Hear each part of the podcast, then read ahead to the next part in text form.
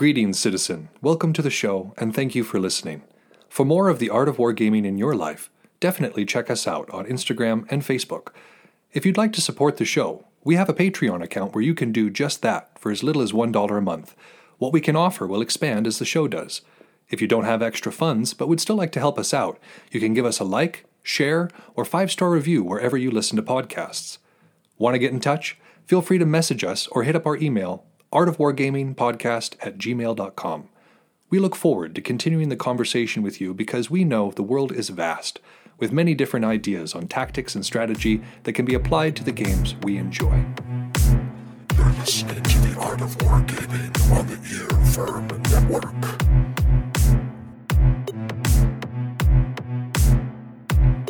The Jedius. The next level. Welcome to the Art of Wargaming on the EarVVyrm Network. I am Yaga Malark, and I am flying solo on this particular episode. Our resident Thumbs is feeling a little bit worn down, and so he couldn't make it today. And so I'm going to actually take this first little part of the intro to say a few nice things about him while he's not around. You see, our, our resident Mr. Thumbs, Sir Thumbs, was our realm leader here for quite a long time. One of the longest running elected realm leaders that we've had. And the whole time he was doing it, he's been working at, at his job, a local grocery store, where he, uh, as he's talked about on the show before, he uh, comes in at a very early time. He begins moving things from an early uh, time in the day, from the time he gets there, and that's what he does all day lifting, carrying, sorting, lifting, carrying, sorting. It's a very physically demanding job on him uh, because, again, he works in like the deli, so he's dealing with like frozen meats and like large cuts and that sort of thing. So he he already has a very grueling job that he tends to, but he's also extremely attentive in his personal life. You know, this is a guy who who cares. He cares so much about his friends. He cares so much about his community, about his realm. He, he's constantly involved in trying to help people out. I remember when this uh, pandemic first started, he wasn't even the realm leader at that point. Remember, he was he was uh, he kind of stepped down from that, and even despite the fact that he was no longer in a leadership position, immediately when the pandemic hit and people were worried, he was reaching out and saying, "Hey, if you need me to go grab groceries for you, I'm your guy. If you need me to go grab some some medication or some some stuff from the store for you, I'm your guy. I'm already out here on the front lines, so it's no skin off my back." to do things for my friends so that they can remain safe. Like that's the kind of stand-up guy that Thumbs is. And so on top of all of that, so he, he worked he worked this massive job, and then he'd come to practice because it did, he didn't get Sundays off. That's our that's our uh, practice day, and so he'd come to practice after he gets done working all day, and he'd still have the energy to fight and be a realm leader. So for those of you who who may be new to a to an organized community like this or to Belegarth or something like that, um, let me explain to you a little bit of what a realm leader does. A realm leader has 10 parts to their job, okay? The first part is administration, you know, making sure that the realm stays up to date, managing the realm's finances, that sort of thing, paperwork, you know, administration stuff. The second part is planning, looking ahead, trying to figure out what a positive direction to take the realm in is and what the, the other realm members are wanting to do with their organizational experience and then it's eight parts of HR basically like it's it's eight parts of helping grown adults manage their conflicts. It's eight parts of coming and hearing the same complaints over and over and over again from people who are the source of the complaints themselves. Like it, it it's it can be a very mind-numbing and grueling job and he stuck with it for a long time. So when i tell you that he is now our vice president the vice president of all of belegarth I want you to know that we have a hardworking man at the till at this point. Like he, I, I am, I am so proud. Uh, we started about, he started a little bit before me, but we started around the same time, and it has been really cool to watch my buddy uh, grow as a person and grow within this community and, and just take on more and more responsibility and handle it. And that's the thing. Like, it's not that like he takes it on and flakes on it or anything like that. Like the man handles what is put in front of him and he, he doesn't seem to bite off more than he can chew. But even a seemingly unstoppable force like Thumbs needs a break in 2020. And I think he stands as a good reminder to all of us that no matter how strong you are, no matter how tough you are, no, no matter how much you care, no matter how much you want to go out and be an active member in your community in these tough times, you also have to remember to take care of yourself. you're not much use to everybody around you if you burn yourself out or if you, you get yourself into a place where you're having a mental breakdown or you, where you can't function. If you push yourself to that level, you can no longer serve the people that you love. You can no longer be of service to your, your friends, your family, your community. And so, I, I and again, this is there's a lot going on right now, and I don't want to say that. Uh, like I said, I don't think that Thumbs bit off more than he can chew. I think that he's uh, just like the rest of us in 2020, and he needs a breather. So, uh, like I said, I wanted to say some nice things about the guy. Congratulations, man, on getting that VP slot. You earned it. You deserve it. And I'm, I'm looking forward to seeing what you do with it. Uh, you were a great realm leader, and uh, I'm looking forward to seeing what you do in international uh, Belegarth politics, I guess. So congrats again, man, and uh, I look forward to seeing you when you're back on the show. A couple more things to talk about in our intro, real quick.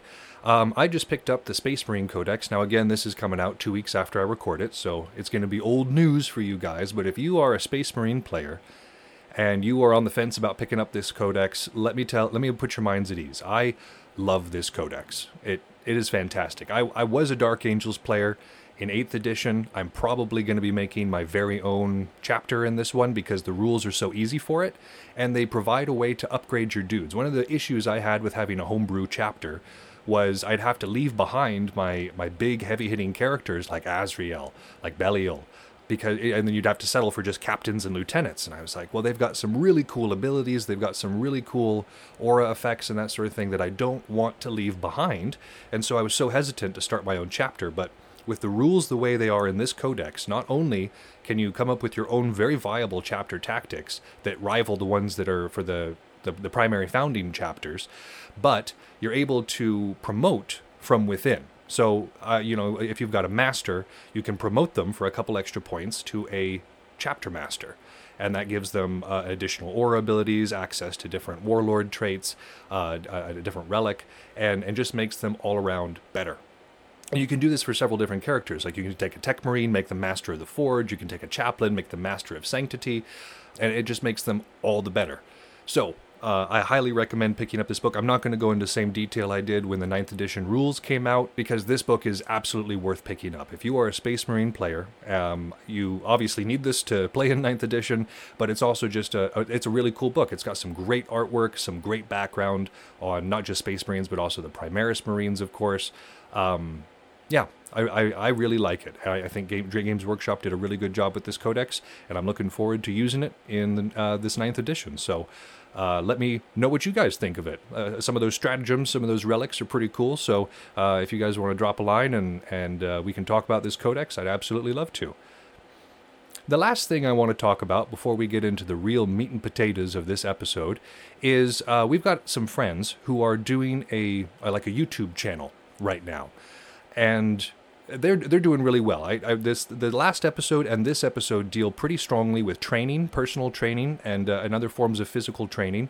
And uh, we've got some friends, Emily and Sethra, uh, who are running their own uh, kind of like a, a, workout show. It's it's about dieting, it's about working out, it's about uh, finding that balance between you know play and work and, and all these things. And it's it, they're doing a really good job with it. They're absolutely slaying. It's called Valky Bees kind of like Valkyries, except like bees, as in like the insect at the very end, Valky bees. And and uh, again, they're just doing amazing work. I know they're they're intending on moving to a podcast medium as well, but right now I think they're they're just doing like a live cast thing on YouTube. And uh, if you're looking to get your game to that next level, if you're looking to upgrade a little bit in your your physical repertoire, I highly recommend their show. They're they're just they're doing a really good job, and uh, and and definitely you should definitely go support them. Man, time goes so much quicker when you're sitting here by yourself and you don't have somebody to banter with. I'll tell you that. But I think uh, that's good for our for the intro, and you, we're gonna get to what you guys came here to to listen to. So let's get into this episode, the next level.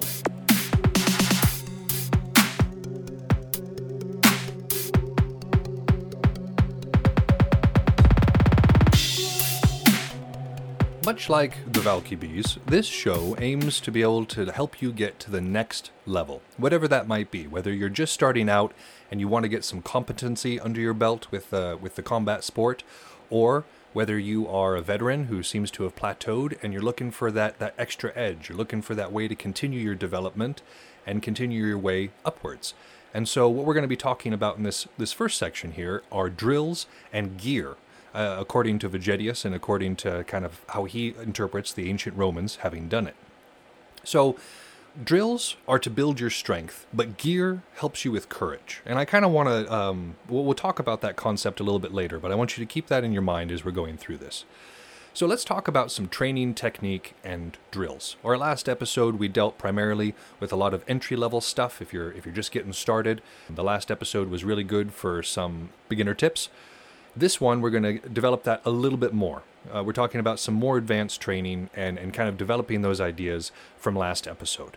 So again, this is this is going to be unfortunately a primarily physically wargaming based episode. We're not going to be talking too much about uh, big tactics or about um, anything that might apply to Warhammer 40k. So if you uh, Warhammer 40k players are listening, I, I, hope you're still able to get something good from this. But uh, in in the next chapter, Vegetius starts to get into more tactics and large group things that apply more toward intellectual wargaming. So again, some of this is going to be able to apply, but I just wanted to give you guys that warning real quick.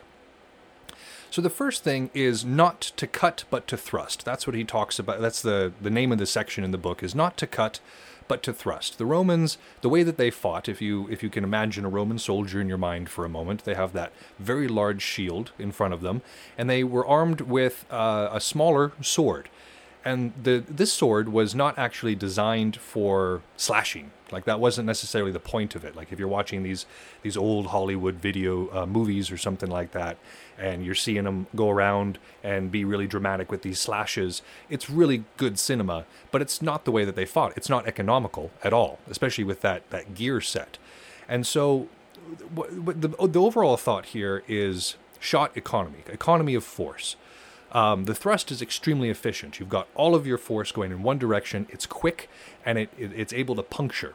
You know, stabs within within physical wargaming are absolutely devastating. They can take somebody off their feet. I've received many stabs that have knocked the wind out of me. There's a lot of force that can be generated with this. And so, if you're thinking about it from Vegetius's perspective, if you've got an entire army that is just locked together with their shields and just stabbing outwards, that's kind of the idea of what they're going for here.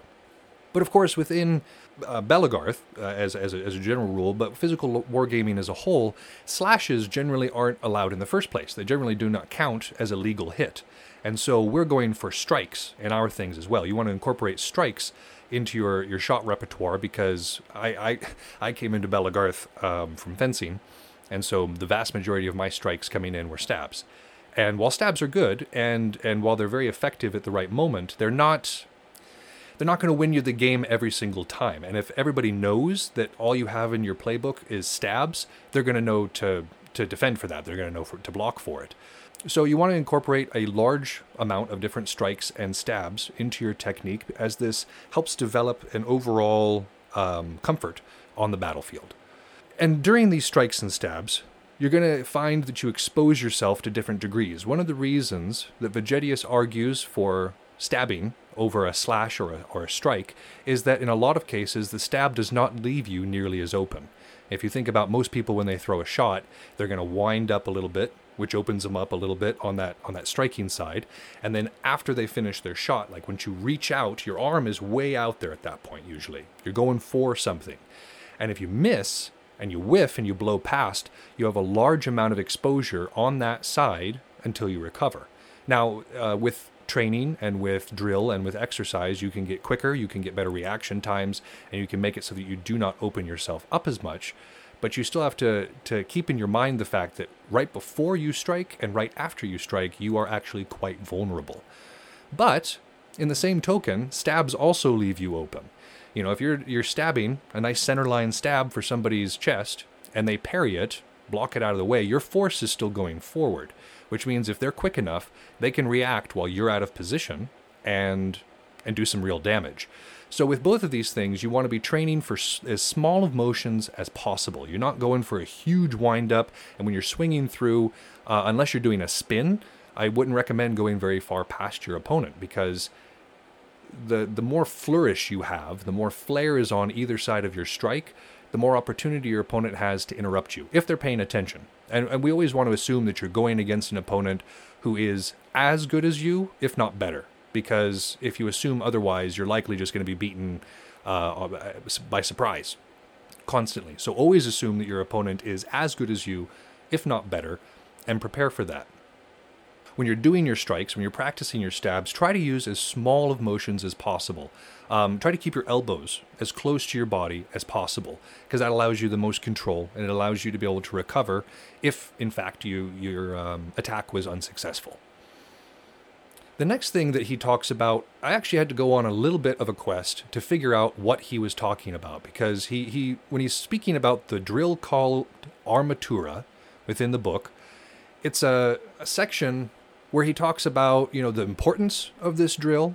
He talks about how the ancients used to always practice this drill and how they put it at the forefront of their training, and how modern people have neglected this drill and how it has led to a decline of the army. And so he goes on this massive tirade about the importance of armatura and the dangers of neglecting it.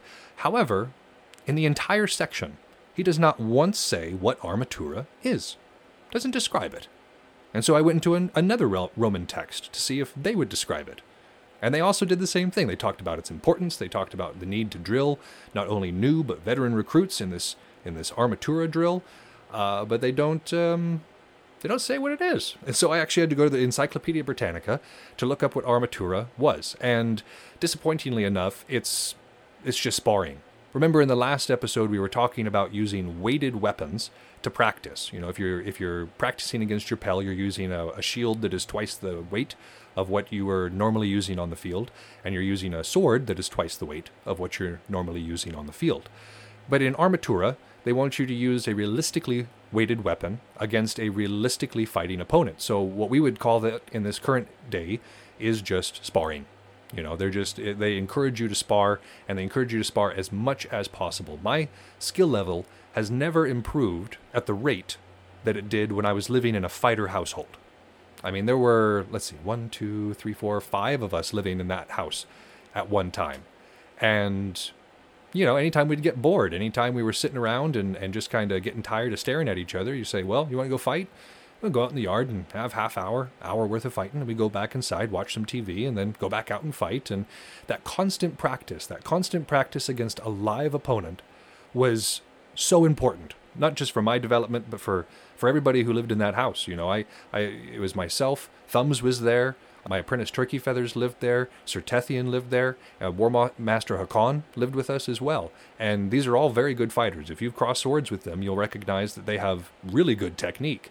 And I think part of it was that that uh, that crucible that we put ourselves in. That that fact that we were living together and fighting each other so often, it, it really helped us. And it also helped us develop our own styles. You know, we learned how each other fought, we learned how to how to exploit one another's weaknesses, but through that, we learned uh, how our bodies moved best. We learned how to not break ourselves down because when you're fighting all the time, there's there's an economy of force that just comes naturally because you don't want to wear on your your your joints. You start to realize that throwing shots a certain way hurts your wrist long term, or hurts your shoulder, or your or your elbow or if you you know you, you stance differently or if you don't burn out quickly in the first couple of little bit your your energy lasts longer. And so that constant drill that constant fighting against live opponents who are also looking to get better is very important. And it doesn't matter at what level you're at.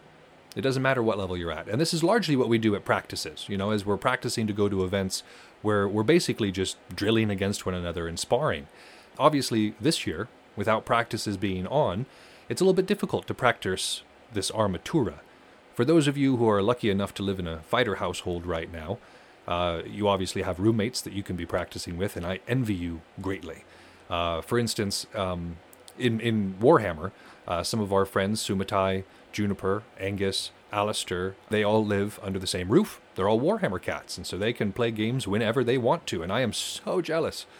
I am so jealous. I don't have any fighters in my household. I don't have any uh, war gamers in my household. My wife occasionally will um, humor me with a game, but uh, I mean, it's not as often as I would like. But if, if she played games as often as I would like, she would never get anything else done. So I guess the point of this one is, you know, once we are able to get back at it, absolutely engage in as much much sparring as possible. But if you you live with somebody, if you have a spouse or a roommate or a boyfriend or a girlfriend who who uh, enjoys fighting as well, you know, it's it's not just a good way to improve, but it's also a good way to burn off some steam. I tell you, I, I feel so good after I hit my bag. Uh, after I after I do you know spend a half hour, 45 minutes in there doing drills, I feel so much better just in general afterwards. So, uh, long story short, find yourself a sparring partner. The next part of this uh, this drill section is this emphasis on carrying burdens. Uh, remember that the Roman army had to march quite a long ways and then usually set up camp and then have to be ready to fight. And they're can't carrying the entire camp on their backs. Uh, you know, everything that they need personally is in is in their rucksack. So it was very important for the Roman legion to be able to hike with burdens for long periods of time. For us, again, it's it's not as important. You know, when we go camping, we usually drive into the campsite, drive right up to where we're going to be putting our tents, unload our stuff, and then the longest walking that we have to do is typically going back and forth from the field. Now, on certain event sites, like if you're if you're going to Ragnarok and you're on the other side of the site, you know that's a that's a mile hike uphill, so that can be quite uh, burdensome. And if you don't want to be tired when you get to the top, it might be better to train a little bit more in this way. So, kind of what he's suggesting here is either hiking or walking with weight. Uh, I know that I've talked about the Great Hunt before on this show, but we used to hike to the top of a mountain nearby in full kit. You know, as much armor as you wanted to wear with with your your shield and your sword if you wanted, and you'd hike, hike to the top, and then you'd fight, and then you'd hike back down in that full kit. But what that did is it meant that you know fighting in that kit on flat ground was easy. You know, you knew how to move in it. You you you learned the economy of motion within that kit itself by doing that training. And I know it looks goofy. I know what I'm suggesting is going to get you strange looks from the other people on the trail because it got me strange looks from other people on the ta- trail. And I don't blame them. You know, I imagine going for a, a nice little hike with my family or my dog on a Sunday afternoon and you're you're coming down, you're coming through the woods and then here comes a man in full armor just trucking past you, gives you a little nod, gives you a little wave, but keeps walking past. Like that's that's unusual. I get it, but in the same token, um, it's also extremely useful. You know, I I I I'm trying to get back to that point. You know, I've I've kind of had a little bit of a dip in my my physical well-being, but I'm trying to get back to that point where I can hike in armor again. Like that's that's a goal for me. So if you've got a hiking trail nearby, this is a good socially distant exercise that you can be doing to continue to keep your your endurance up. The next thing is evolutions, and this is something that not nearly as many realms do, but that I am I'm going to try to implement in my realm, and then I might suggest you do in yours. And these evolutions that he talks about in the book, we would define now as drill downs. So if you've been in marching band or in you know the military or anything along those lines, you'll know what a drill down is. And, and the idea is that you you just you're practicing moving together. You're practicing and and and like we said last time, the point of this isn't necessarily to this one isn't necessarily an exercise for the body, but it's an exercise for the mind. It's to get used to fighting next to somebody, get used to being a part of a large group and not just thinking about yourself as an individual, get you used to hearing and taking orders immediately. Um, so this this drill is extremely important for people who want to be a well-oiled machine. I know I've I, I, I think I mentioned last time that the Uruk-hai used to do when I w- when I was a part of them. Um, they used to do drill and we used to go to an event, and, and in the morning, everybody would get up and you'd march around and practice moving and practice turning and, and, and like maintaining a coherent shield wall. And it helped us so much on the field. Like the, the, the Uruk-hai at that time, they're, they're, still a good force, but uh, their their shield wall coherency at that time was just tops, and part of that was because of these drill downs. And not many units, not many realms do it, but I would highly suggest if you've got a larger unit, and especially if you engage in line fighting, drill downs are going to be your friend in a, in a big way. And I and they're just fun. And they're just fun. Like I, I may be a nerd in that way, but I loved marching band. I loved the military, and I, I just enjoyed marching together and singing cadence. And I don't know, I could be weird, but uh, but it's it's it's it's advisable. It's definitely advisable. And the last one of these uh, in this little section of training techniques and drills is the idea of a monthly march, and and this is to keep everybody in good shape. And so Vegetius was saying get the whole crew together and you go on a long march together to practice, you know, tearing down your camp, setting up camp, and everything in between. But for us, again, it's not so much about that as it is about the fitness. And it's just, it's fun to be able to hike with other people. Not only is it safer, especially in, in area, I just watched a, a video out of Utah of a man who was getting chased by a mountain lion, and they are far less li- likely to tango with you if you've got a large group with you, no doubt. You know, they don't they don't want to mess with a large group. So hiking in a group is uh, is is safe, and it also uh, you know helps you uh, think about keeping pace with other people. And he recommends doing uh, group these group hikes in varied terrain, in full kit. So weapons, armor, all the works. Um, but I'm going to add one addendum to this that I'm sure Thumbs would agree with. In Vegetius's time, they didn't necessarily have as many people walking around to have to worry about trail erosion or other like we, we have the hiking trails we have need to be maintained in their way because if we keep people on hiking trails they don't destroy the surrounding environment uh, by just their presence. People are extremely disruptive. And so one of the things i would advise to you here is even though you're going on hikes on varied terrain please please stay on the trails. They are there for a reason. Your state maintains them or your country maintains them for a reason and so it's it's important to stay on the trails so that that nature can be preserved for everybody else later. You know, if we all just walk all over willy nilly, um, it makes it harder. I, you know, Thumbs and I both worked trail crew, and when people are when the trail is in a nice, easy place to maintain, that makes it a lot easier on the trail crew uh, to do things as well. So these are just some additional training techniques and drills that can help you get to that next level. That can help you get to. Uh, a place you want to be. Get past that plateau. So now we're going to talk a little bit about the arms of the ancients, what they used to go to battle wearing. And I, I actually, I, I, I vibe with this. Like the, everything he suggests is basically my full kit. I don't really go on the field unless I, I have my full kit on me. And, and that's for several reasons. But one of the big ones is one of the things that he talks about in the book, and that's so that you can fight with proper courage. When you have armor on, when you even like, and in something like Belegarth or Dagorhir, the armor is not invincible. You know, an arrow will go straight through it. Somebody hits it, it's broken. The next person to hit you gets to gets to kill you. You know, like uh, armor does not make you invincible. Some games like Amtgard, where you have the, like the metal armor that gives you like ten points or something like that, might be, you know, it might be a lot cooler. But the idea of armor isn't that it makes you invincible; it just gives you a slight edge. It gives you the knowledge of that you've got one free shot. You know, I when I uh, was able to win a tournament in Dur Uh, there was a, a, what's I think it's called a Champions tournament down there, and you when you enter, you can you can wear anything you want. You know, full armor, uh, and then whatever weapon combo that you want to use, whether it be a, a shield and some sort of one-handed weapon. You can use a, a big two-handed weapon. I chose to go in with two shorter swords because when I was looking around at my competition, I saw that the vast majority of them were doing a flail and a shield or a large red weapon, which told me one good thing. Both both of those weapon combos are slow on the rebound. You know, they're fast and and and they can do some really really devastating damage, but they are slow on the rebound.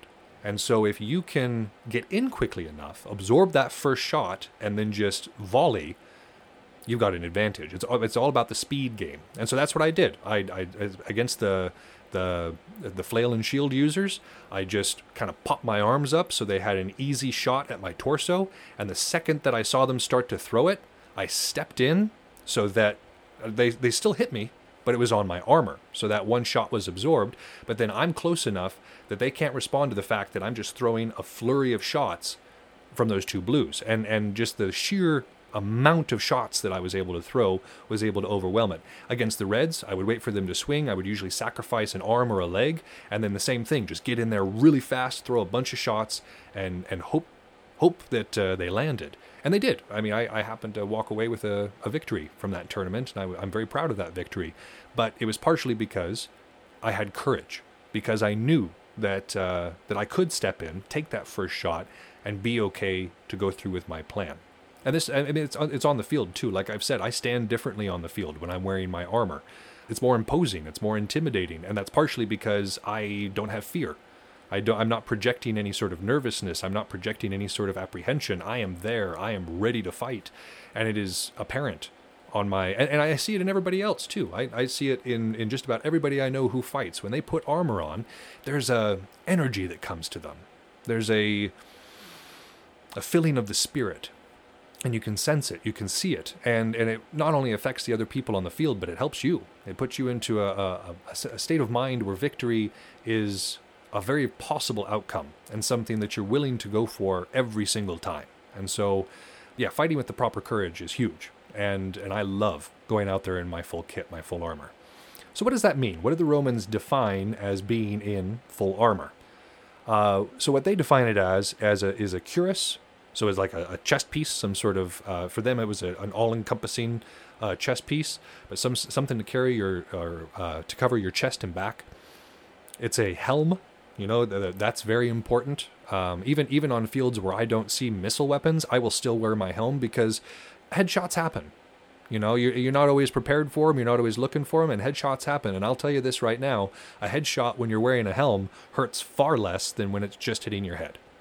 Uh, I, I, don't know what it is about that little bit of leather that seems to take all of that impact out, but uh, yeah, I get far less. And then if you get hit in the face, you got protection. You're not getting hit in the eye. You're not taking a, a sword inside the mouth or something like that. Yeah, helms are helms are definitely important. And then uh, they talk about having a shield. Uh, not all of us are shield fighters, but for the Romans, uh, they wouldn't. You know, a, a normal infantry kit is making sure that you have your shield nearby too. And then he recommends greaves, which are like shin guards or some form of leg armor. I don't personally care for greaves, uh, just because I find them to be ungainly and I don't feel like I move right in them. I use a um, a pocket brigadine, like a um, leg covering. So what that means is uh, basically imagine a large square of cloth with a bunch of smaller squares of cloth sewn into them, and in those smaller squares you've got little bits of leather.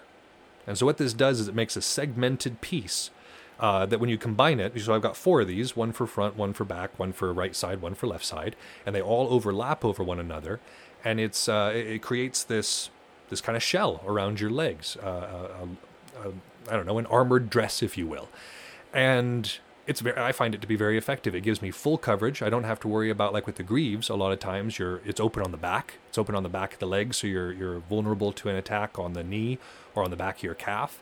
Whereas if you've got uh, this brigadine, you don't have that same concern. You know you're covered from head to toe. But you know, I find I, I know of other people who think that uh, the brig, the pocket brig, is extremely ungainly and unwieldy to, to move in, or the kind of the physics of it don't agree with the way that they fight. So whatever whatever works for you, as long as you've got chest armor, head armor, and some sort of leg armor, you're you're you're suiting with this.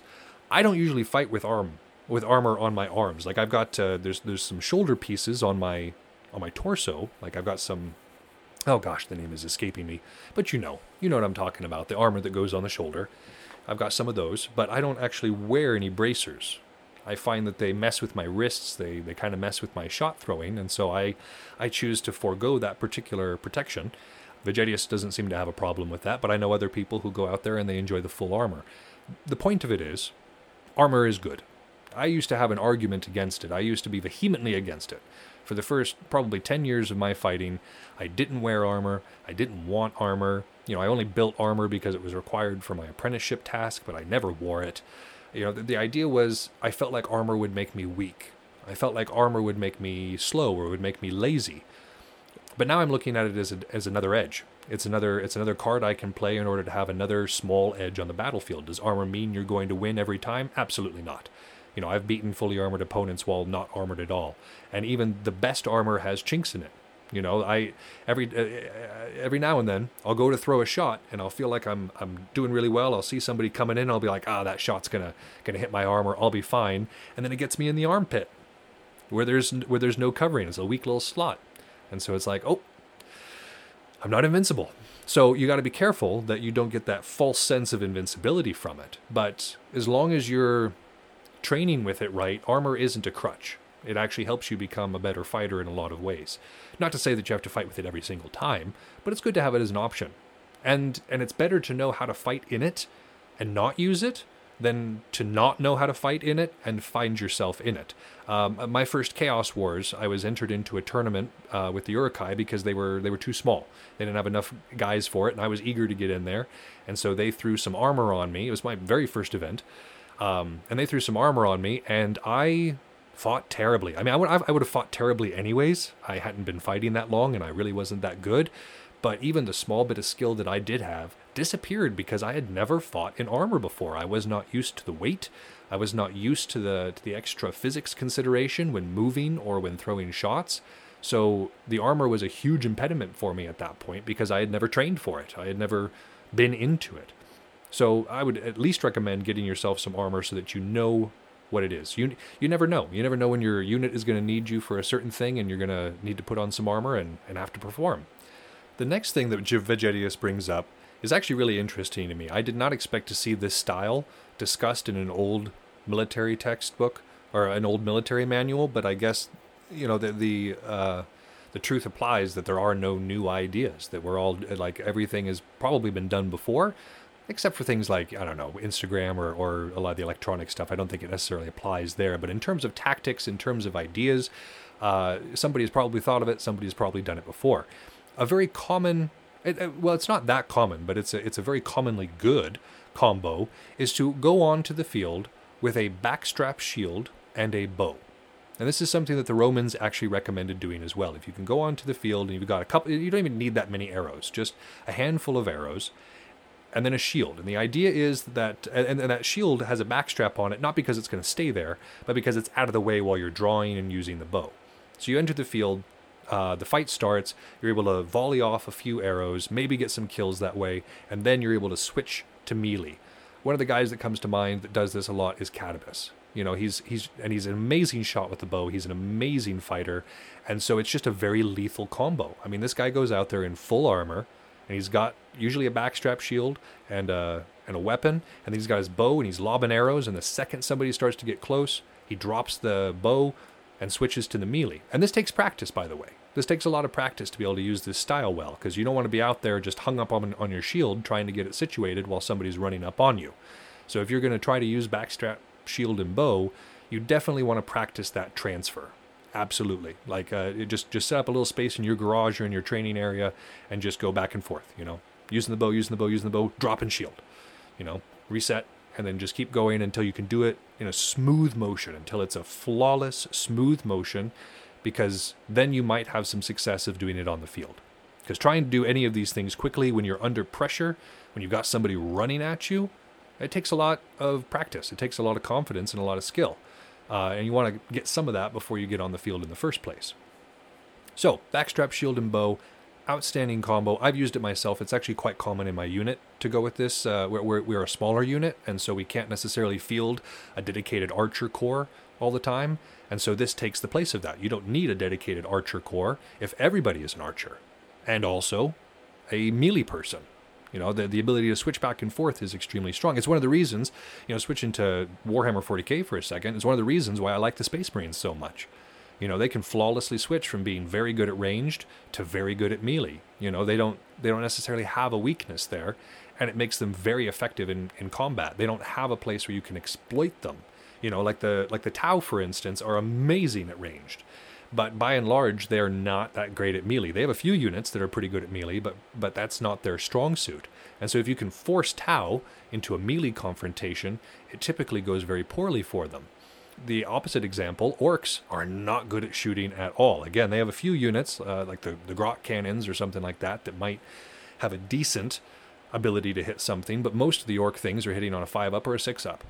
You know, you know they're not uh, they're not super rangy. So what you want to do there is avoid a fight. You want to keep the orcs at range and make it so that they can't close with you. That's the that's the best option there. So but as a person, as a one fighter on the field, you want to make sure that you don't have that weak spot. You don't want to, and so even if you're a dedicated archer, I recommend having a sidearm, a dagger, a sword, something along those lines, so that you're not, you don't just look like an easy target. Even if you don't intend on using it, you know, there's days I go out there and I'm like, I'm not doing any melee. I'm just going to be doing archery today. But even just having a sword on your hip or, or nearby makes people pause, makes them think about it because they're like, okay, I can't. That's not just a uh, a defenseless archer. You know, they shoot, uh, and and normally, like if an archer shoots and they're trying to reload, that's their weakest time. That's the time you want to rush them. But if an archer has a sidearm, all they have to do is drop the bow, draw the, draw the sidearm, and suddenly they are a melee combatant. So, long story short, this is absolutely effective. I've seen it work very well on the fields that I've fought on, and I highly recommend it to anybody who is uh, looking for that versatility. The last thing we want to talk about is proper stance. And there's a lot of different schools of thought on this. Uh, Vegetius recommends that you stand with your sword forward, right? So like you're you're you you you you're kind of squared up, but you have your sword foot slightly forward. And this is pretty common. I, I know a lot of really really good fighters that fight with this stance. But the opposite is also true. If you if you go shield foot forward, it gives you a lot better defense. If you're trying to brace that shield against a spear or against a charge or something along those lines, the shield is much more effective if you've got your whole body braced behind it. And he also recommends side stance. You know, uh, making sure that you stand in a in kind of a profile. And again, there's different places where this is going to be useful. In a one-on-one fight, if you're only using a single sword, absolutely getting yourself as small as possible, standing in a side stance is extremely effective. It narrows down the number of shots that your opponent can throw and narrows down the number of places that you're weak. It's very smart. But also, you know, uh, convexly, if you're in a shield wall, line fighting, and you're trying to push forward, being able to square your shoulders behind your your push is also important. So, honestly, st- with stancing, I recommend you find it for yourself. I found my stancing through dance classes. You know, I started taking dance classes when I was going to the university, partially because I had heard that football players took dance classes in order to work on their footwork. And I said, well, if, you know, football players are taking dance classes, there's no reason I shouldn't. And I got in there and it helped my footwork so much. My stancing and my ability to move on my feet and know where my power was and where my balance was was so much improved by dancing. And so if you can get into that anywhere, if you've got a dance studio somewhere, if you're if you're in school and they offer that um, in school, I highly recommend just doing even just a little bit of that. I'm not recommending you know you don't have to be on Dancing in, the Stars or anything like that. You don't have to you know get to A level with it, but just it helps. It honestly helps, and I and I would highly recommend it to anybody who's who's struggling with the footwork aspect of things. So uh, that has been that you know our section on drills for strength and gear for courage. You know, we want to you're looking for for ways in your daily or weekly life to keep your strength up and keep your endurance up, but you also want to make sure that you've got the proper gear for the fight. These two things make you a, uh, a competent and ready fighter. So, speaking of gear, we're going to expand that a little bit in this next section when we talk about ranged weapons.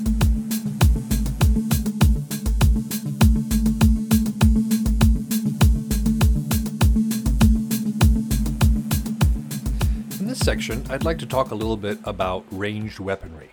And this is a way, an, another way for you to take your fighting to the next level is by incorporating any number of these ranged weapons into your on-field presence. There are a number of ranged weapons that Vegetius speaks about in this section, and conveniently, they are also the same weapons that are available to us in Belegarth. I don't know if, if some of these are available in other physical wargaming uh, communities, but they are available in Belegarth, and so we're going to kind of talk about them within that context. So the first one we're going to be speaking about is the javelin. This is a Roman favorite. If you see pictures of Romans and, and, and see pictures of the military and, and paintings and that sort of thing, oftentimes they are featured with a, a form of javelin, something they would have called a, a pilum or a pilum. Now, when you're practicing with a javelin, much like with your practicing with a, a sword, you want to be using a weighted javelin, something that is weighted roughly twice the size or, or twice the weight of your normal javelin. And this will help you get really good technique and really good strength in throwing it. Now, I want to caution you on that, that it still needs to be balanced correctly. You want to make sure that when you do weight your javelin, that it's still balanced the same way that your regular javelin is going to be balanced. Because if you get used to throwing a weighted javelin that has a different balance point than your regular javelin, once you pick up that lighter javelin, it's going to go all over the place. It's going to go absolutely haywire uh, because you're generating a lot of force, expecting more weight. However, it's not going to be as on target. So that's a cautionary measure. If you do choose to practice with a with a weighted javelin, do please make sure that it is balanced. Otherwise, it's not going to be much good to you. So the javelin, the way that the Romans used it, was in a, in a massed volley. You know, they would they would take to the field, and they would there would be a massed volley before the fight kind of took place before they came to melee range. And this is extremely effective. At their time, a lot of this was designed as a hampering measure. Uh, many of their pilum were designed to have a weak point right behind the tip, not to break, but to bend. And the whole point of it was you'd throw it at somebody and it would get lodged in their shield or in their arm or in their leg, and then the weight of the javelin would bend it and make it extremely ungainly for movement. You know, imagine trying to to walk with a javelin that is bent like trying to get under your shield and dragging on the on the ground in front of you. It's going to at least slow you down at the very very minimum. And, and you know, if you've got something like that sticking out of you, you know, that's even worse. So this massed volley beforehand is extremely effective, and a lot of different group, groups use it. I've already mentioned the Uruk-hai, been a policy of theirs to for everybody to go onto the field with at least one javelin, so they can do a, a pre-volley before they get to arms.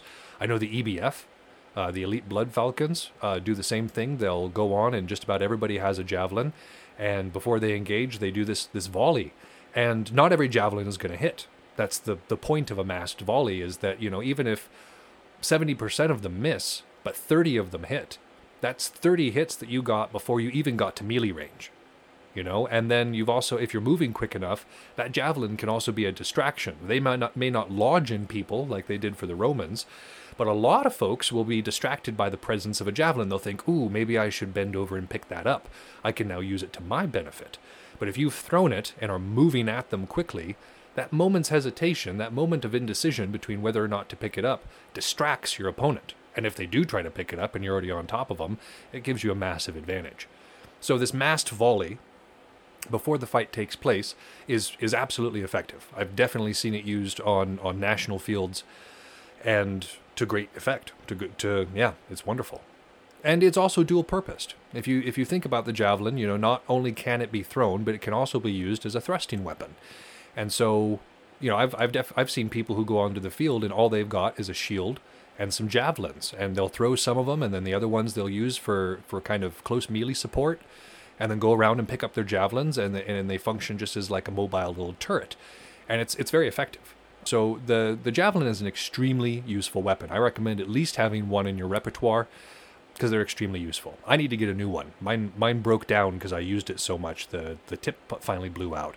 So I need to need to make myself a new one or, or purchase a new one before the season kicks off because gosh, yeah, javelins are just so useful. The next weapon he talks about, we touched on a little bit in the last section, uh, is the bow. And uh, the bow is, of course, is has been widely used by armies up until, of course, the the musket and more effective firearms were used. But the bow has been an extremely effective weapon for a long time, and there were entire armies that were almost primarily based around archers. We talked about in the last episode how the Persians like to have a very large archer corps because, again, if you can just be lobbing arrows constantly, it's it, makes the the battle go very effectively. If you can kill your opponent over there and remain whole yourself, that's that's the art of war. You know, like t- trying to uh, trying to get out of the fight without a without a scratch on you while decimating your opponent. That's that's a perfect fight. So the bow absolutely makes that possible. However, combat archery is a totally different beast than target archery. You can be an extremely good target archer and then not know what you're doing when you get onto the field. I'll give you an example. Me, uh, when I was younger, uh, my grandfather made me a longbow. He was very into hunting, and he was very into kind of the art and the, and the the culture behind hunting. He made his own bows, and he made me a longbow, and I, I treasured that bow for years until it, it finally got dry and broke. Um, but he taught me how to use it. He taught me how to string it, taught me how to draw it without fighting the weight of the bow. And so I was able to use this 120 pound longbow at a very young age uh, without a whole lot of effort. Because if you know how to draw one, it, it actually isn't that hard. And so I went, uh, when I was, I, gosh, I was either 12 or 12 or 11 when I won a, a state Montana archery tournament. It was at a, an event called the Bear Shoot and we don't actually hunt bears, but they set up a bunch of different targets all around this big course. And so it's a you hike and you shoot, and they'll set up the targets at varying uh, lengths or varying um, distances from where you're supposed to stand. And there'll be things like little like foam moose or foam bears or or elk or turkeys or something like that. And then you shoot, your score is recorded, and you move on. And I was in the adult league. I chose to enter as an adult, and I was out there with all these old timers, and these old timers had these really fancy compound bows. Like they'd have all these different tricks and widgets on them, range finders. I mean, just the works. Um, one of those uh, like like one of those little wrist bands that hooks onto the bow that you can draw it without using your fingers. I mean, these guys were decked out, and I won. I've got that trophy inside right now. I, I won that tournament, and they were baffled by it. I mean, they had all these tricks and whistles on their bows, and I just had this very simple long bow. I was a, a short, little, scrawny kid, and I was going out there, and and it was it was in the technique. You know, you you draw, you get to your point, you breathe, you visualize the arrow going to your target, and then you release. You never take your eye off the target, and and uh, for whatever reason, it worked. And so I considered myself a very good archer. You know, I, I'd won this tournament. I, I, I can shoot really well. I can, you know, pull a bow all day long and not really get tired. I was like, I'm a great archer. So I got into Belegarth, into physical wargaming, thinking that those skills from, from target archery would translate over and make me an exceptionally good Belegarth archer as well. And in, in very specific instances, if somebody stops moving, stops paying attention, and is just kind of standing still on the field, that target archery stuff still comes in handy. However, we do a combat sport. People are rarely stationary on the field. And a lot of the times they're coming straight at you, which uh, incorporates a whole new level of stress that you do not experience in, co- in target archery. So, combat archery is a totally different beast, where target archery is about setting up your perfect shot, taking your time, and, and really visualizing with the arrow. Combat archery is more about instinct a lot of the time. Like you're you're I fire from the hip quite a bit. I don't even aim. It's a matter of like you draw, you bring it up to a, a space, and then you're just and you're shooting, and you're relying mostly on instinct. You're relying mostly on intuition, and you're in motion the whole time. Whereas with target archery, you can you can plant your feet and feel the solidity of the earth beneath them. A lot of times in combat archery, you are on the move. You're either trying to go towards somebody or move away from them and, and still remain an effective presence on the field. So, I guess what I'm saying is there's there's no harm in practicing target archery. You know, that's one of the best ways to, to get the basics down. You know, setting up a, a target in your in your backyard or in your garage and practicing your aim. I will never discourage you from doing that. But also understand that it is totally different when you have someone who is moving at you or moving towards one of your friends and, and, and just the stress of the battlefield, it, it can't really be replicated in a training environment. You have to just fight you know armatura as it is. You have to have those live uh, live opponents to be able to practice against. And so this is this is something to remember. Target archery is still absolutely valuable. If you're a target archer those skills will definitely shift over but you're going to need to learn to be a little bit more loose with it. The next comparison i want to draw is between volley fire and sniping. Very few units are large enough to field a dedicated archer corps. You know just a, a large number of people who are dedicated archers. So volley shot isn't really an option for us. When it is, again, it works really well. There's a reason that volley shooting was used for, for a very long time without throughout world history, and it's because it's effective. If you can block out the sun with arrows, it's hard to defend against that. Definitely hard to move or make make any sort of progress while you're trying to defend against that. So volley shots are absolutely effective. They do waste arrows, you know, they're they're not as precise or anything like that, but they they can they can really do some damage if you've got the numbers for them. Volley shots depend on numbers. You need I would say probably at least bare minimum 10 dedicated archers on your side to be able to to do volley fire. And they need to all be on the same page you know, which means they need to have practiced together, which is one of the reasons why volley fire is is usually kind of looked over in our in our community. More common, we have sniping as our as our form of combat. Uh, if you don't have the the quantity, you have to go for quality. And so this one is about making sure you pick your shots, making sure you're not wasting your arrows, and making sure you're going for high priority targets. Now, those high priority targets are going to depend on what battlefield you're on and who you're fighting, but as a general rule, spears are a great, great, great thing because spears can reach out and touch your friends, but you can reach out and touch a spear. And they typically don't have shields unless they've got a bunch of shields around them. But if you can find a, uh, a spearman who's kind of out in the open or exposed, they are a great person to shoot. A, a person who uses a large, uh, uh, like cleaving weapon, a glaive, you know, a, a, a claymore, anything along those lines, they are definitely going to be a target as well. Uh, again, they often don't move with with uh, a large amount of shield coverage, and so they're fairly exposed to what to what you need to do. And because they do so much damage, they are a good pe- person to eliminate from the other side, so that they're not trying to destroy your team. You know, if you can take out some shield crushers, uh, your shields stay intact, and you have a better chance of winning. I would generally avoid people who have shields, or and definitely people who are paying attention. If somebody is looking at you that is not your target. You know, if they look away for a for a second and you're able to to capture on that moment, then they're your target. But somebody who is paying attention should not be the person that you're shooting at because even if they don't have a shield, they can dodge.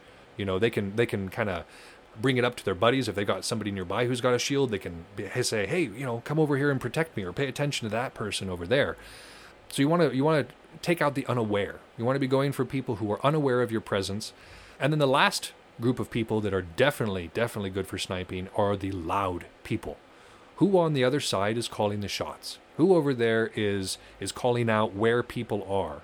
Who is your your who are your commanders? Because even on a field where everybody's kind of mixed together and you don't have defined units or defined realms fighting together, it's just hodgepodge A versus hodgepodge B. Even within that, you're going to have people that emerge as leaders, people who are just naturally inclined toward that role. I have a background in, in military. I was a student first sergeant throughout basic, which is basically a, a mini drill sergeant. I, I did. I was a, a, a drum major in marching band, and so I'm extremely comfortable calling out orders, and that means I'm typically blocking a lot of arrows because people are trying to silence the person over there. If you can take away the continuity, if you can take away the person who is keeping everybody together and moving in one direction, that's a good shot.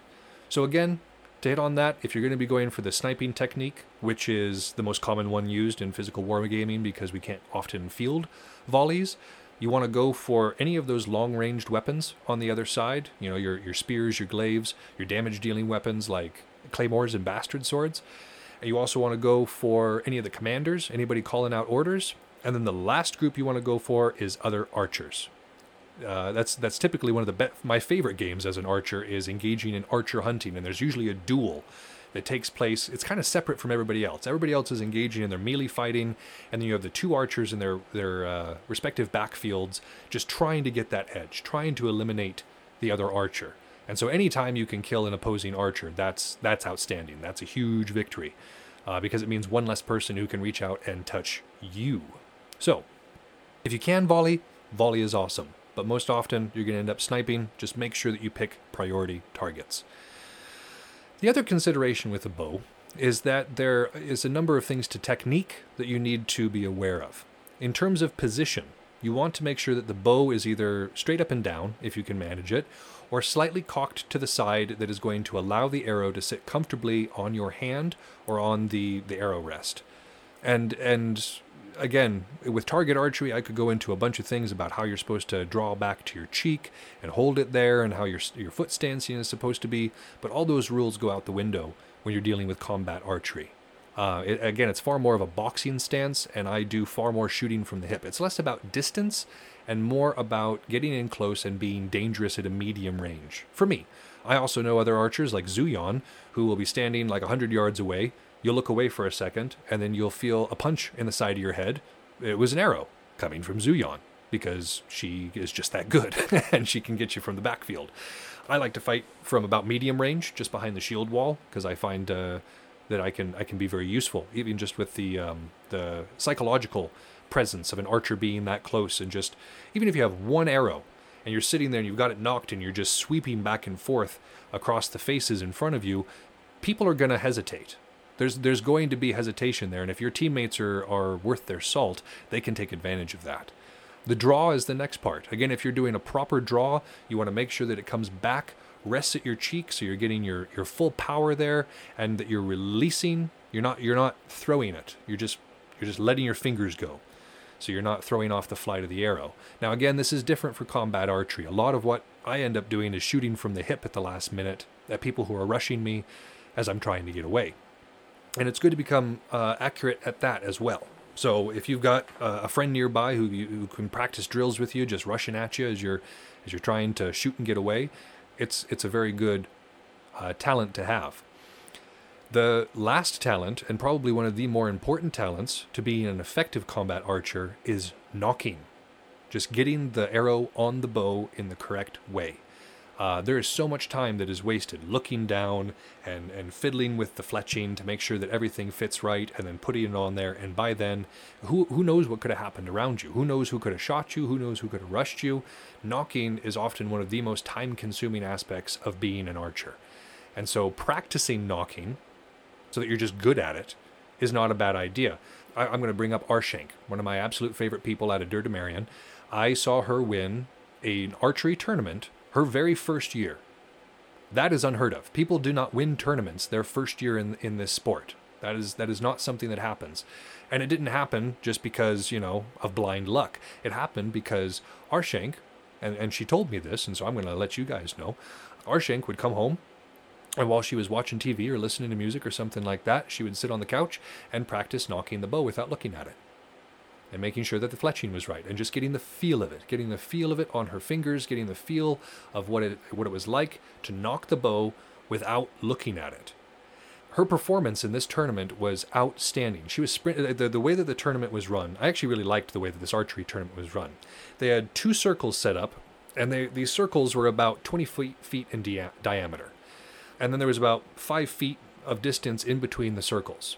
The archers were put into their individual circles, and they had to stay in that circle while trying to kill the other archers. So they could m- run, they could maneuver around, but, but they couldn't leave the circle. And so this was this was really interesting because it, it was far more mobile than most archery tournaments. But Arshank just killed it. I mean, I, I I don't think I remember seeing her struggle against a single opponent because she had a massive leg up on her opponents because you know after the first couple of after the first volley you know you nock up everybody shoots uh, you can shoot a couple of times then it becomes a scramble of running around looking for arrows that you can still shoot you know at your opponent. so you still have you know a weapon in order to engage them with and Arshank's technique was she would run she would pick up the uh, the arrow like seamlessly nock it to the bow and bring it up and draw and shoot, like it was just one fluid mo- motion, and she never once took her eyes off of her opponent. Not once. The whole time she was able to look at her opponent. So this meant that she was able to dodge where when her opponent was shooting. She was able to take advantage of when her opponent was weak because she was never distracted by the process of nocking. She had gotten so good at just nocking on the fly that she didn't have to think about it anymore and she accomplished the relative impossible. Again, I, I, unless it's a noob tournament where you've got all people who are under a euro uh, uh, in, it is so extremely rare to hear about somebody winning a tournament their first year. It just it's it's basically unheard of. So Arshank is one of the first people to do it, and she did it because she got really good at nocking. So I I cannot recommend this highly enough. I, I did the same thing after she told me about it, and after I, I watched her just destroy that tournament. I started doing the same thing. I don't think I've done it with nearly the same dedication she did because I'm not as good at it as she is. But but it's something I definitely recommend because uh, yeah, without that distraction, archery becomes so much more viable. And then we have already sp- uh, spoken about targets of opportunity a little bit. You want to be going again for uh, commanders, for your damage dealing weapons, for other archers. That's where you want to be. Uh, so yeah, that's the bow an extremely useful weapon. Uh, a little tricky to learn, but once once you got it under your belt, it is such a boon to not just you, but you're also in your entire team. An archer can shift the course of an entire battle. An archer joining one team or another can shift that battle. They're very important. The last weapon that we're going to speak about in Vegetius's uh, text, he calls it the sling, but we just use rocks in Belegarth. And I know there's a few other uh, uh, wargaming communities that allow the use of rocks, and I think they all should, because uh, what is more effective than a rock? You throw rock, person gets rock in head, person is gone. It's pretty easy. And it can be more effective than arrows. Remember that one of the slowest parts of the, the archery process is that nocking. If you've just got a bag of rocks nearby or, a, or some rocks stashed on your person, it, all it is is a matter of drawing it and throwing it. It's very quick, and, and from a medium or close range support role, rocks can be a lot more effective than arrows in this way. Also, people usually aren't expecting them. You know, when you've got a archer out there, they've got this big bow, they've got a, either a quiver or a large bundle of arrows in hand. It's pretty obvious what they're there to do. It's pretty obvious that they're a ranged fighter. Rocks can be far more subtle. You can again hide rocks on your person. You can hide a bag on your uh, on your side, or you can stuff them into the kind of the the sides of your shield or something. A rock can be a very subtle weapon, where archery is very overt, and it's it can be a very effective combo. There was a whole year where I was, I was I, I, I really I was trying to make weapons and they weren't very good, and I couldn't afford to buy weapons from other people. And so what I had was a shield and a bag of rocks, and I made it work. And it was it was actually and it's something that Vegetius actually recommends too. He was talking about how the combination of of sling troops who have shields can be devastating. And and I saw and I found it to be the same thing when I was out there. And again, I, you don't win every single fight. I'm not sitting here trying to say that it's a, a god level style and that anybody who picks up a, a, ba- a bag of rocks and a shield is just going to be amazing on the field. But it gives you this element of surprise. You know, people aren't expecting that most of the time, and you can get really close and and maneuver properly, and it it, it, it can be quite effective. I really enjoyed it, and it's it's also just a ton of fun. It's a good defensive weapon. You know, if you're defending a choke point or if you're uh, defending kind of like up a hill or something like that, rocks are a very good defensive weapon. They keep people away. You know, if you've got rocks flying toward people's heads, all it takes is one to get in there, and it can it can cause some serious damage. You've got the psychological factor. Nobody likes rocks being thrown at their head. I know this from real life. I've you know I've had rocks thrown at me in real life and on the field. It's not fun. You know, you're you're you're, you're sitting there and uh, it's it's a stressful situation because you do not want to get hit by it. So there's this much like with the archery or with a javelin. There's the psychological factor. Uh, of people hesitating, of people being unsure of whether or not to advance, unsure of, of when you're going to throw that rock. By getting inside people's heads, uh, you kind of uh, can drop down their effectiveness as a fighter. So I really enjoy it. I, I highly recommend it. I know there's, I think uh, I think Numenor, um, the realm of Numenor, outlawed rocks because they were tired of getting killed by them. You know, you had these knights who who who didn't like the rocks because they had all this cool gear on. They had this this aura of invincibility, and then some peasant would come by and hit them in the head with a rock. And uh, and I honestly feel like that was an ego call in a lot of ways. Uh, again, Numenor is is free to make the rules that they want to make, and I'm sure they they have a valid reason for doing it. But as somebody who has studied military history, I will tell you that uh, you know rocks have been a, a time honored tradition, even in fully armored armies. You know, slings and rocks can still do a ton of damage. And again, the psychological factor can't be overstated here. So within the course of this episode, we have discussed a lot of different stuff. We've discussed uh, how you can do use drills for strength and gear for courage. Uh, and, and we kind of went through some training technique and drills to kind of help you get to that next level while reviewing the arms of the ancients and the, the armor kit that can help give you that confidence to project yourself onto the field. And then we discussed some ranged weapons. We've talked about the javelin, we've talked about the bow, and we've talked about some rocks. I think it's time to see all of this in practice a little bit, so if you'll join me, we're going to get into the Battle of Adrianople.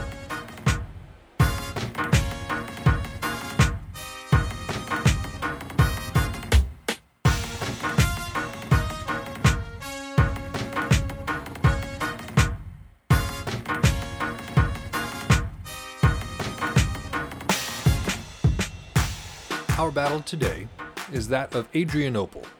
It occurred on the 9th of August in 378 of the current era. It was in modern day Edirne, I'm sure I'm butchering that, Turkey. Uh, it, it, at the time, it was in the Roman province of Thracia. It was involved between the Eastern Roman Empire. If you remember from our episode about the, the Roman Empire, it had split into the eastern and western half at this time. And so it was the Eastern Roman Empire against the Goths. So on the Eastern em- Roman Empire side, the commander was the emperor himself, the, the emperor of the, the eastern part. Uh, emperor Valens was in charge of this one. It incorporated diverse units from all over the empire, which was fairly typical for the Roman legion at this time. Numbered anywhere from 15,000 to 30,000. So, much like the last battle that we dealt with, this the death of Cyrus the Great, there are not a whole lot of reliable sources for this time period, and there's a lot of conflicting uh, information. And since we we can't necessarily know for certain at this time, we have to be good with estimates. So, anywhere between 15 and 30,000 troops. But again, spoiler alert, by the end of it, they will have lost 10,000 to 20,000. That is two thirds of the overall force. We do know that. Regardless of what the overall troop numbers were, we do know that roughly two thirds of the Roman force was killed in this battle. Their opponents, the Goths, were uh, led by Fritigern, Ala- oh, Alatheus, and Saphrax. Uh, and they incorporated uh, a, a very, very, very diverse group of, of different ethnicities uh, that had come into the Roman Empire. You had the Thervine, the Grutons, the Alans, and other various local rebels that had joined in with this group. And they were numbered anywhere from 12,000 to 20,000. And their casualties are unknown, but they were the victors here. But before we get into what what defeated the Roman Empire, the outcome of this battle, we need to go back a couple of years to discuss the beginnings of the Gothic War, because the Battle of Adrianople occurred within this broader context, and it's important to understand why this conflict came into being. So, in 376, around 90,000 Goths were fleeing the Huns and asked for permission to settle within the Eastern Roman Empire. Uh, these uh, Goths were led by Fritigern and Alvivius, who were leading the Thervine, and Alf, Al- gosh, that name is going to destroy me, Alathus Theus of the Grutons. So they were two different groups, but they were both kind of fleeing the Huns. They didn't want to be a part of the Hun Empire. Uh, the Huns were just wreaking havoc all over Eastern Europe at that time, and so they wanted to come in and join uh, the Roman Empire. And this was actually fairly normal uh, for for various groups outside the Roman Empire to uh, come and say, "Hey, we'd like to integrate with what you've got going on." And the normal integration policies would involve recruiting a number of these exiles into the army. So any of the able-bodied men would be put into the army. And then you'd break up the remaining disarmed population and resettle them in smaller groups across the empire and this was uh, to help them assimilate, to keep them from being like close together and and kind of forming a, a separate culture within the Roman uh, within the Roman context. It was a very effective method of assimilation. Unfortunately, they had very, very low numbers of troops on this particular front. If you recall from our, our episode where we did discuss the Roman Empire, this was about the time that their borders were getting very weak and they weren't able to patrol them uh, in their entirety. So, uh, the, the lack of soldiers meant that the normal speed at which this would move uh, just didn't happen. They were sitting there waiting uh, for, for quite a bit of time. And then also, mistreatment was extremely common, unfortunately. Mistreatment occurred under the provincial commanders Lupicinus and Maximus, and this is what led to the revolt. So let's talk a little bit about these mistreatments because uh, when I was doing some research for this, I was like, yeah, uh, you know, I, I, try to stay impartial. Uh, I try to look at history through an impartial lens so that we can learn the lessons without trying to impose our modern morality upon it. That being said, this was kind of horrific, so brace yourself. I mean, first off, many of them uh, drowned crossing the Danube, that was the border that they had come to, and so uh, the first group, the Therving, were allowed to, to, to cross, and many of them drowned, and so the other group was kind of left on the other side. Uh, the Therving were were on on this side after suffering casualties due to, to negligence in the crossing. And then there were inadequate logistics in the area. It was the army's job, until these guys were, were kind of split up and redistributed across the empire, to feed them. Because obviously they didn't they didn't come with food. They they want to farm, but they haven't been given any land to farm, and so there's supposed to be food being sent to them. However, the logistics of the area, as we mentioned, the army was woefully small uh, compared to what it would have normally been, and so the logistics were inadequate to really move that amount of food. This, this is a small nation, 90,000 people like coming in. Like that's that's crazy. Then it also was compounded by the fact that there were corrupt officials under Lupicinus. And so they were selling off some of this food before it even got to the Goths. And so what that led to it was a mass starvation in these camps. And the Gothic families were forced to sell children into slavery for dog meat. The rate of exchange one child for one dog. You know, that's, ah, man, you know, we, we have a kid of our own in the house, and just thinking about that kind of twists my stomach a little bit. Like if I was forced to either choose between starvation and, and selling selling a child into slavery, like that's that's a, that's a terrible choice. Nobody should have to make that choice. So yeah, I'm, I'm posing a little bit of my morality on this particular one, but it's it's kind of hard not to. And so this was leading to some some pretty bad dissent. Like there was some rumblings, there was talk of revolt, there had been some incidents, and so uh, decided to move these two groups closer to his kind of base of operations in order to have a more secure hold on the situation. They were supposed to be kept separate, but the first group kind of slowed up a little bit, and the, fir- the second group kind of sped up a little bit, and that allowed them to kind of blend together and join their numbers and also their complaints. So the leaders of uh, of this group were invited to a di- diplomatic meal to kind of discuss the integration and to uh, a smooth transition.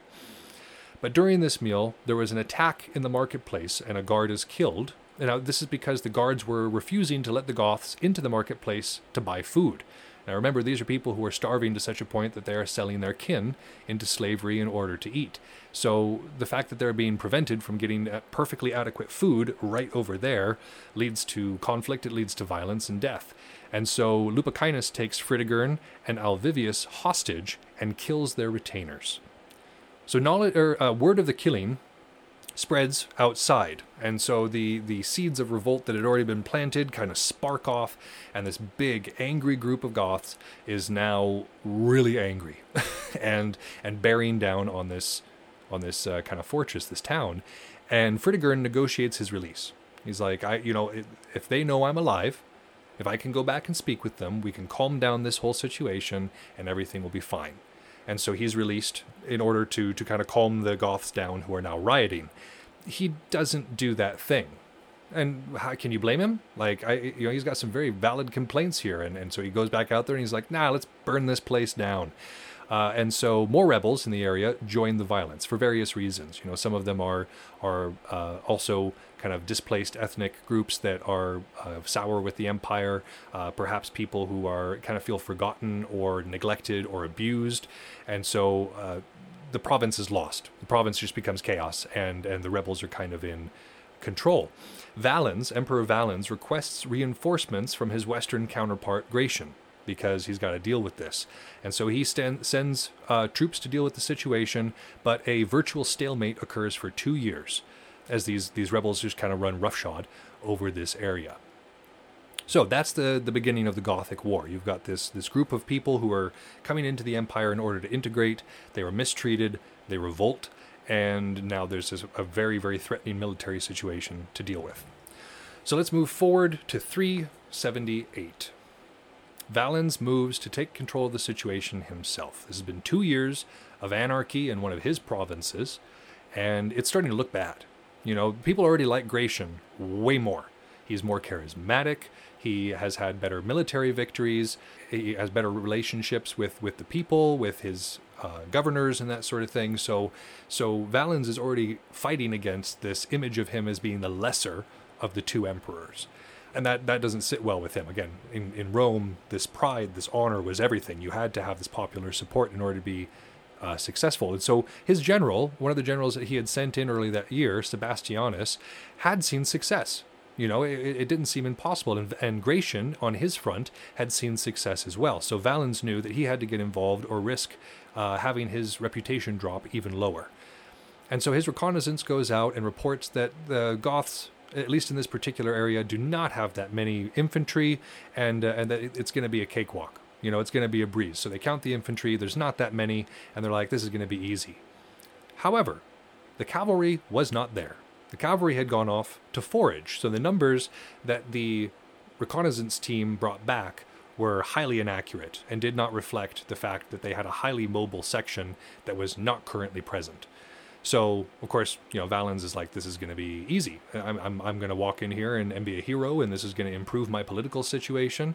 This is going to solve this problem on my border.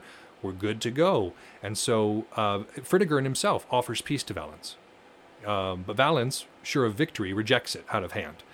You know, messengers and several generals, uh, uh sorry, messengers from Gratian and several generals advise him to wait for Gratian to catch up so they can combine forces and take uh, kind of the main camp as a as a large force, you know, overwhelming numbers.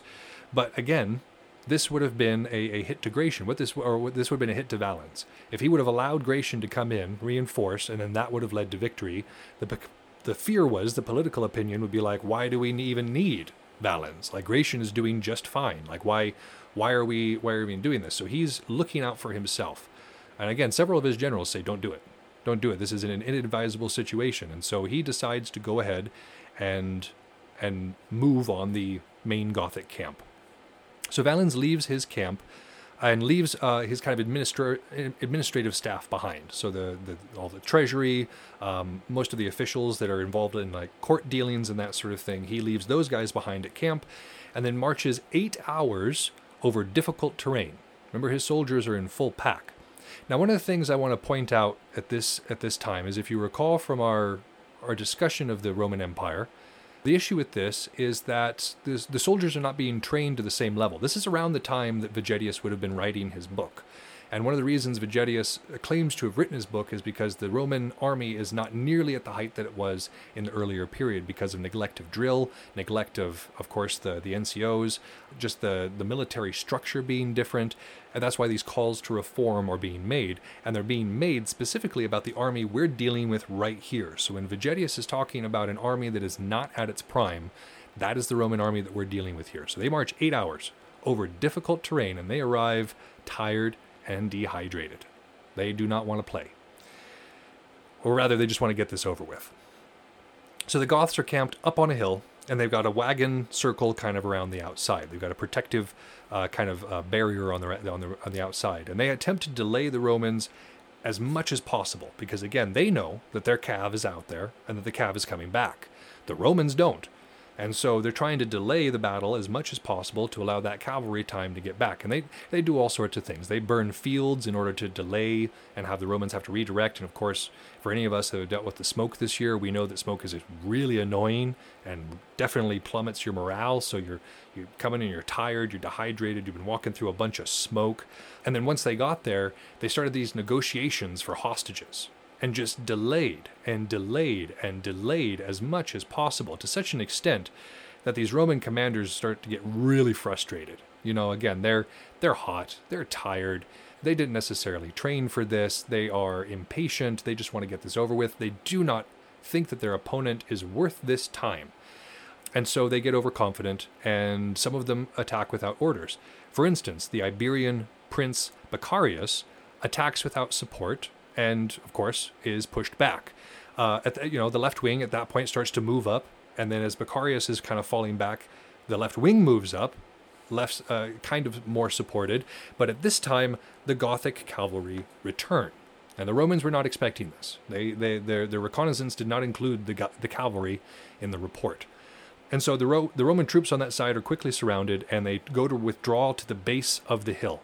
But as they're going down, they're getting crammed together you know, this this there's supposed to be when you're in, in a formation, you're supposed to be at a certain length, right? You're supposed to have a little bit of space between you and the other person so you have room to maneuver.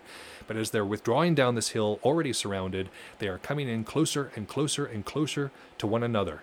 And and uh, they're not able to be effective and and, and a start and a rout occurs. The chain of command is completely broken and uh, there's just a slaughter and the killing continues until nightfall.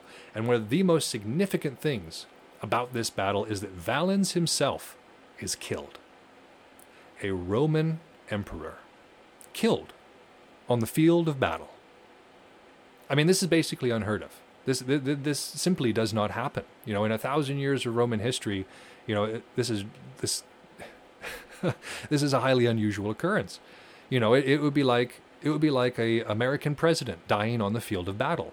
That's never happened. You know, it, it would just be an absolute bombshell to those who were who were a part of that country, and it was. Eastern Rome was thrown into, into complete disarray over this. You know, it, it caused a great deal of chaos, and it, it dropped the morale massively. Their emperor, extension of God on earth, was killed in battle by barbarians. Yeah. And so this this definitely showed that Rome was not what it once was. Uh, the Rome of antiquity, the Rome that Vegetius seems to worship so much in his writings, was not the Rome that engaged in this battle. And, and of course, there were several mistakes they made. They rushed into it. They underestimated their opponents. They neglected their drill. They neglected training. They arrived tired and still thought themselves the superior force. There was a lot of hubris involved in this particular battle and a lot of lack of preparation.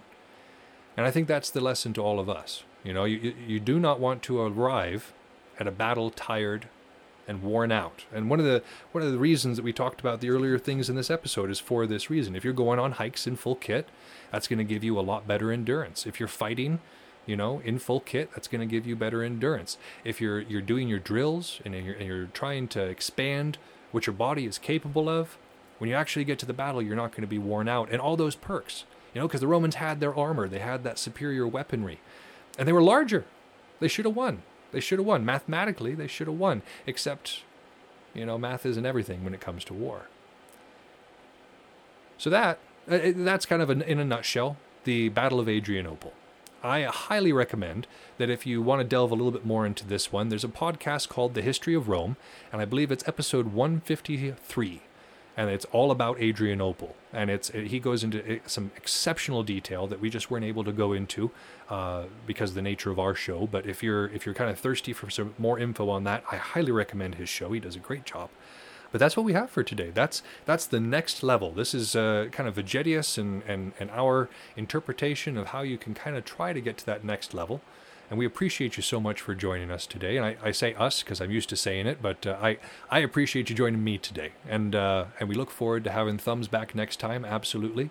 But in the meantime, if you're looking for some more Art of Wargaming in your life, we have a Facebook and an Instagram account where we post uh, memes and and uh, kind of little tidbits, trivia about the the period of history that we're studying. We also have player profiles on there. I'm getting low on those, by the way.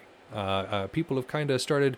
Uh, I know we're not fighting as much, so it might be not as easy to think about it. But I'm starting to get low on pro- player profiles. So if anybody listening to this is like, man, you know, I think it'd be cool to be on there, or or I've got a friend who I'd love to have on there, send us your their info. Art of Wargaming Podcast at gmail.com or or anything else you want to talk about. You can always hit us up. And if you're looking for other uh, uh, things to listen to, our sister shows on the EarVVyrm Network are excellent. You've got uh, Fried Squirms, uh, where they talk about horror movies, and they, they've been around for quite a long time. They've got a and they, they do, do a great job. Of course, uh, Thumbs' other project, General Nerdery, where they where they talk about just general nerdery, you know, Star Wars, Star Trek, uh, Terry Pratchett, Neil Gaiman, like all that good stuff. Um, so so it, it- definitely check those ones out as well. Thank you again for joining us today. Until next time, this has been Yaga Malark signing out.